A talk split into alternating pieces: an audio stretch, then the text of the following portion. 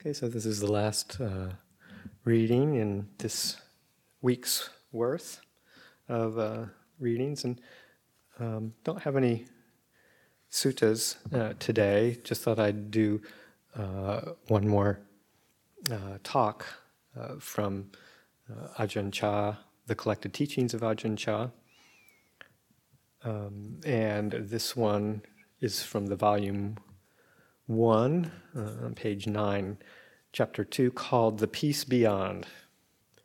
It is of great importance that we practice the Dhamma. If we don't practice, then all our knowledge is only superficial knowledge, just the outer shell of it. It's as if we have some sort of fruit, but we haven't eaten it yet. Even though we have that fruit in our hand, we get no benefit from it. Only through the actual eating of the fruit will we really know its taste. The Buddha didn't praise those who merely believe others, he praised the person who knows within himself. Just as with that fruit, if we have tasted it already, we don't have to ask anyone else if it's sweet or sour. Our problems are over. Why are they over? Because we see according to the truth. One who has realized the Dhamma is like one who has realized the sweetness or sourness of the fruit. All doubts are ended right here. When we talk about Dhamma, although we may say a lot, it can usually be brought down to four things. They are simply to know suffering, to know the cause of suffering, to know the end of suffering, and to know the path of practice leading to the end of suffering. This is all there is. All that we have experienced on the path of practice so far comes down to these four things. When we know these things, our problems are over. Where are these four things born? They are born just within the body and the mind, nowhere else. So, why is the teaching of the Buddha so detailed and extensive? This is in order to explain these things in a more refined way to help us to see them. When Siddhartha Gautama was born into the world, before he saw the Dhamma, he was an ordinary person, just like us. When he knew what he had to know, that is, the truth of suffering, the cause, the end, and the way leading to the ending of suffering, he realized the Dhamma and became a perfectly enlightened Buddha. When we realize the Dhamma, wherever we sit, we know Dhamma. Wherever we are, we hear the Buddha's teaching. When we understand Dhamma, the Buddha is within our mind. The Dhamma is within our mind, and the practice leading to wisdom is within our own mind. Having the Buddha, the Dhamma, and the Sangha within our mind means that whether our actions are good or bad, we know clearly for ourselves their true nature. That is how the Buddha discarded worldly opinions, praise, and criticism. When people praised or criticized him, he just accepted it for what it was. These two are simply worldly conditions, so he wasn't shaken by them. Why not? Because he knew suffering. He knew that if he believed in that praise or criticism, they would cause him to suffer. When suffering arises, it agitates us. We feel ill at ease. What is the cause of that suffering? It is because we don't know the truth. This is the cause. When the cause is present, the suffering arises. Once arisen, we don't know how to stop it. The more we try to stop it, the more it comes on. We say, Don't criticize me, or Don't blame me. Trying to stop it like this suffering really comes on, it won't stop. So the Buddha taught that the way leading to the end of suffering is to make the Dhamma arise as a reality within our own minds. We become those who witness the Dhamma for themselves. If someone says we are good, we don't get lost in it. They say we are no good, and we don't forget ourselves. This way we can be free. Good and evil are just worldly dhammas. They are just states of mind. If we follow them, our mind becomes the world. We just grope in the darkness and don't know the way out. If it's like this, then we have not yet mastered ourselves. We try to defeat others, but in doing so, we only defeat ourselves. But if we have mastery over ourselves, then we have mastery over all, over all mental formations, sights, sounds, smells, tastes, and bodily feelings. Now I'm talking about externals. They're like that. But the outside is reflected inside also. Some people only know the outside, they don't know the inside. Like when we say to, quote, see the body in the body. Having seen the outer body is not enough. We must know the body within the body. Then, having investigated the mind, we should know the mind within the mind. Why should we investigate the body? What is this body in the body? When we say to know the mind, what is this mind? If we don't know the mind, then we don't know the things within the mind. This is to be someone who doesn't know suffering, doesn't know the cause, doesn't know the end, and doesn't know the way leading to the end of suffering. The things which should help to extinguish suffering don't help because we get distracted by the things which aggregate it, aggravate it. It's just as if we have an itch on our head and we scratch our leg. If it's our head that's itchy, then we're obviously not going to get much relief. In the same way, when suffering arises, we don't know how to handle it. We don't know the practice leading to the end of suffering. For instance, take this body, this body that each of us has brought along to this meeting. If we just see the form of the body, there's no way we can escape suffering. Why not? Because we still don't see the inside of the body, we only see the outside. We only see it as something beautiful, something substantial. The Buddha said that seeing only this is not enough. We see the outside with our eyes. The child can see it, animals can see it. It's not difficult. The outside of the body is easily seen, but having seen it, we stick to it. We don't know the truth of it. Having seen it, we grab onto it, and it bites us. So we should investigate the body within the body. Whatever is in the body, go ahead and look at it. If we just see the outside, it's not clear. We see hair, nails, and so on, and they are just pretty things which entice us. So the Buddha taught us to see the inside of the body, to see the body within the body. What is in the body? Look closely within. We will find many surprises inside, because even though they are within us, we've never seen them. Wherever we walk, we carry them with us. Sitting in a car, we carry them with us, but we still don't know them at all. It's as if we visit some relatives at their house and they give us a present. We take it and put it in our bag and then leave without opening it to see what is inside. When at last we open it, it's full of poisonous snakes. Our body is like this. If we just see the shell, we say it's fine and beautiful. We forget ourselves. We forget impermanence, suffering, and not self. If we look within the body, it's really repulsive. if we look according to reality without trying to sugar things over, we'll see that it's really pitiful and wearisome. Dispassion will arise.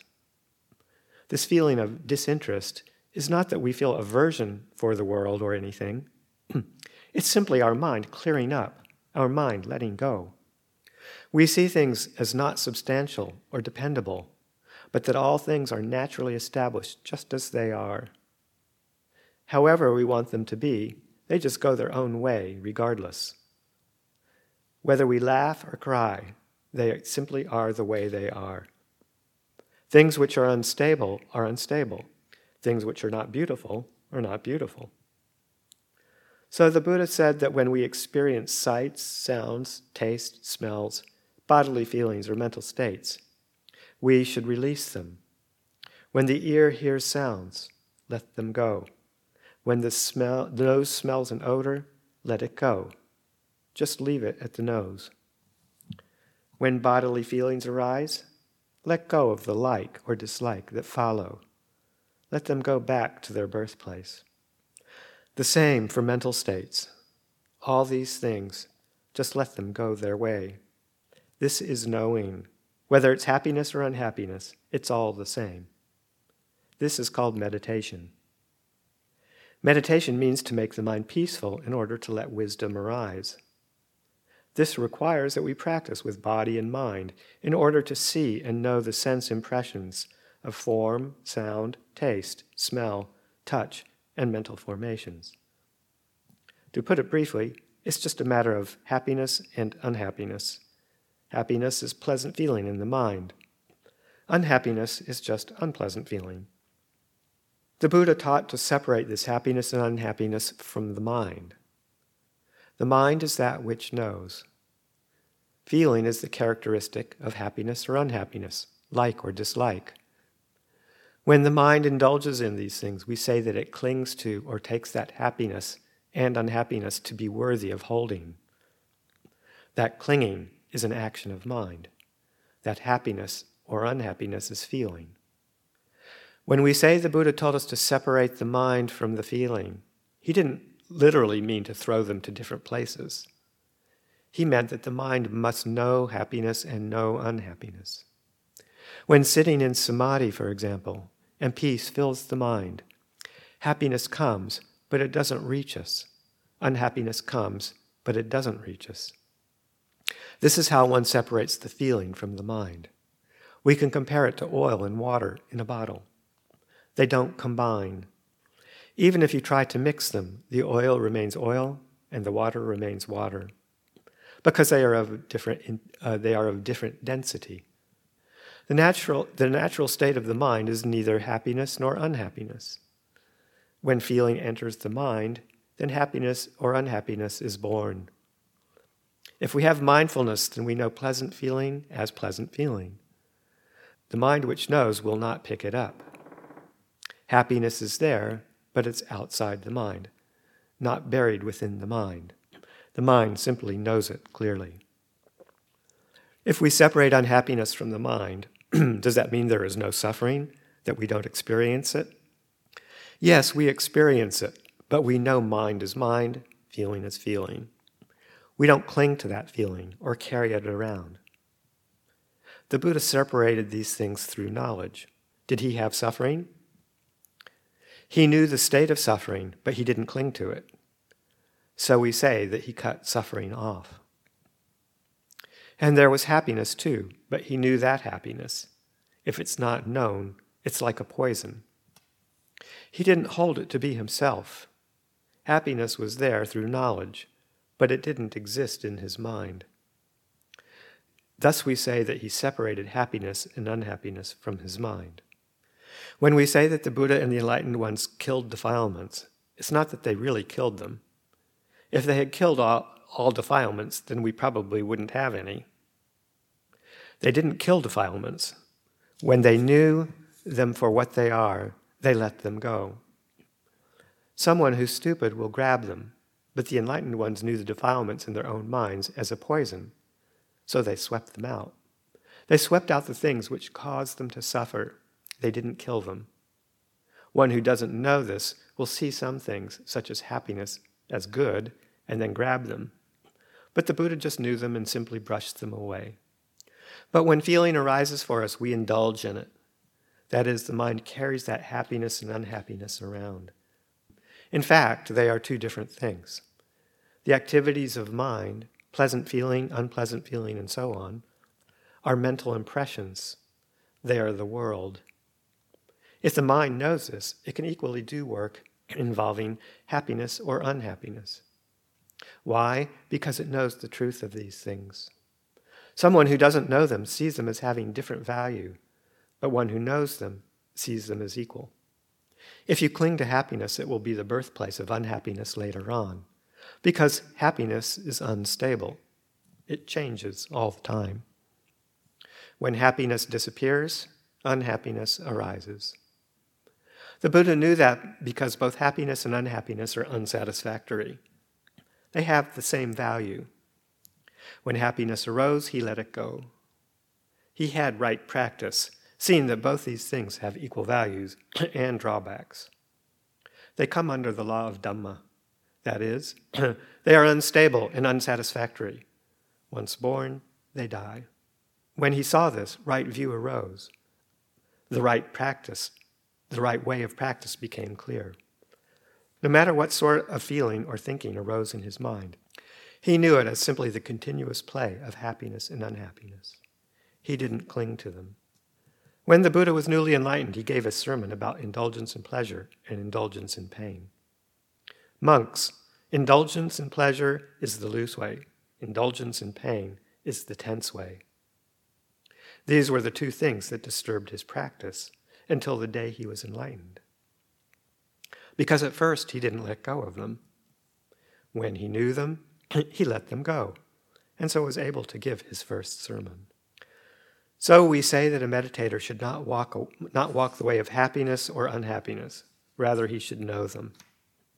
Knowing the truth of suffering, he will know the cause of suffering, the end of suffering, and the way leading to the end of suffering. And the way out of suffering is meditation itself. To put it simply, we must be mindful. Mindfulness is knowing or presence of mind. Right now, what are we thinking? What are we doing? What do we have with us right now?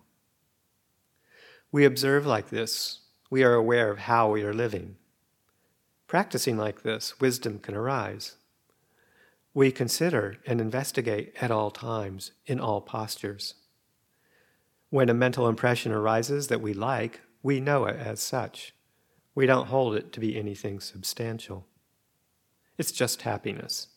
When unhappiness arises, we know that it's indulgence in pain. It's not the path of a meditator. This is what we call separating the mind from the feeling. If we are clever, we don't attach. We leave things be. We become the one who knows.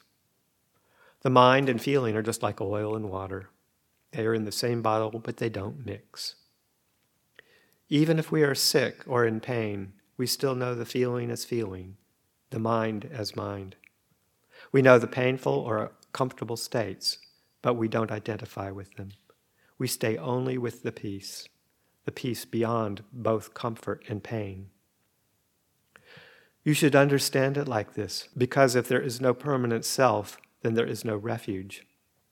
You must live like this, that is, without happiness and without unhappiness. You stay only with the knowing. You don't carry things around. As long as we are still unenlightened, all this may sound strange, but it doesn't matter. We just set our goal in that direction. The mind is the mind. It meets happiness and unhappiness, and we see them as merely that. There's nothing more to it. They are divided, not mixed. If they are all mixed up, then we don't know them. It's like living in a house. The house and its occupant are related, but separate. If there is danger in our house, we are distressed because we must protect it. But if the house catches fire, we get out of it. If painful feeling arises, we get out of it, just like that house. When it's full of fire and we know it, we come running out of it. They are separate things. The house is one thing, the occupant is another. We say that we separate mind and feeling in this way, but in fact, they are by nature already separate. Our realization is simply to know this natural separateness according to reality. When we say they are not separated, it's because we're clinging to them through ignorance of the truth. So the Buddha told us to meditate, this practice of meditation is very important.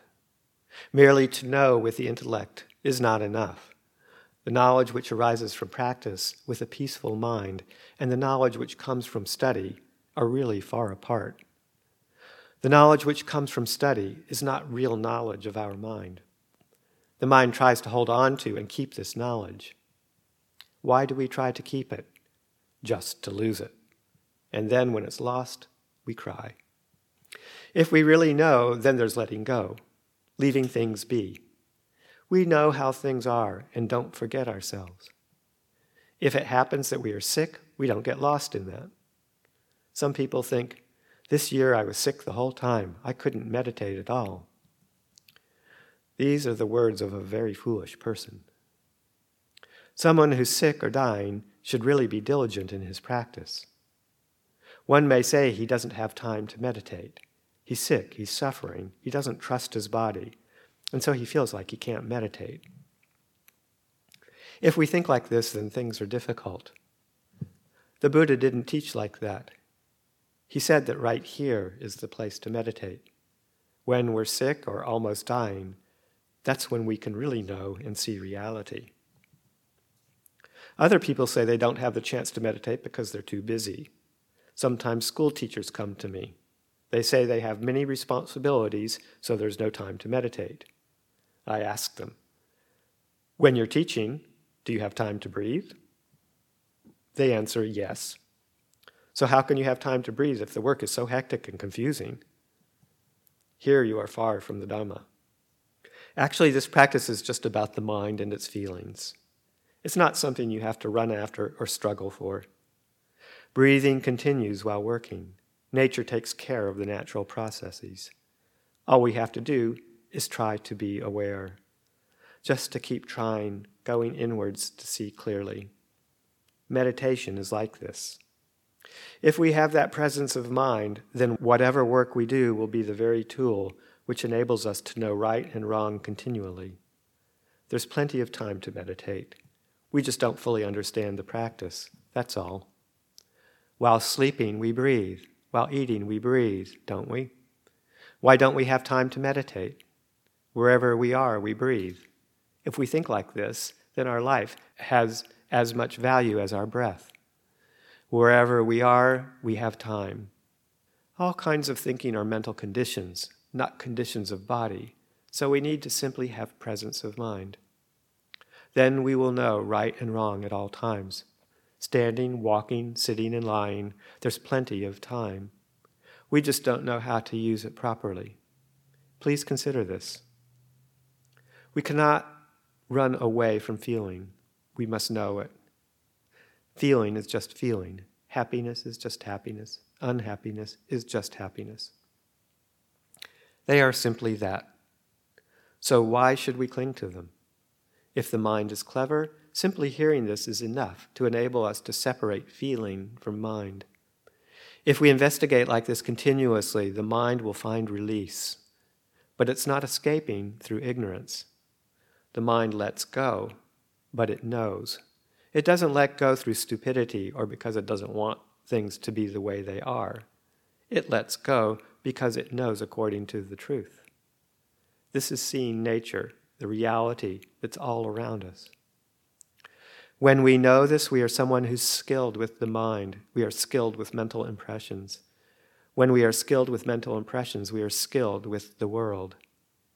This is to be a, quote, knower of the world. The Buddha was someone who clearly knew the world with all its difficulty. He knew the troublesome, and that which was not troublesome was right there. This world is so confusing. How is it that the Buddha was able to know it? Here we should understand that the Dhamma taught by the Buddha is not beyond our ability. In all postures, we should have presence of mind and self awareness. And when it's time to sit in meditation, we do that. We sit in meditation to establish peacefulness and cultivate mental energy. We don't do it in order to play around at anything special. Insight meditation is sitting in samadhi itself. At some places, they say, now we are going to sit in samadhi. After that, we'll do insight meditation. Don't divide them like this. Tranquility is the base which gives rise to wisdom. Wisdom is the fruit of tranquility. To say that now we are going to do calm meditation, later we'll do insight, you can't do that. You can only divide them in speech. Just like a knife, the blade is on one side, the back of the blade on the other. You can't divide them. If you pick up one side, you get both sides. Tranquility gives rise to meditation like this. Morality is the father and mother of Dhamma. In the beginning, we must have morality. Morality is peace. This means that one does no, does no wrongdoings in body or speech. When we don't do wrong, then we don't get agitated.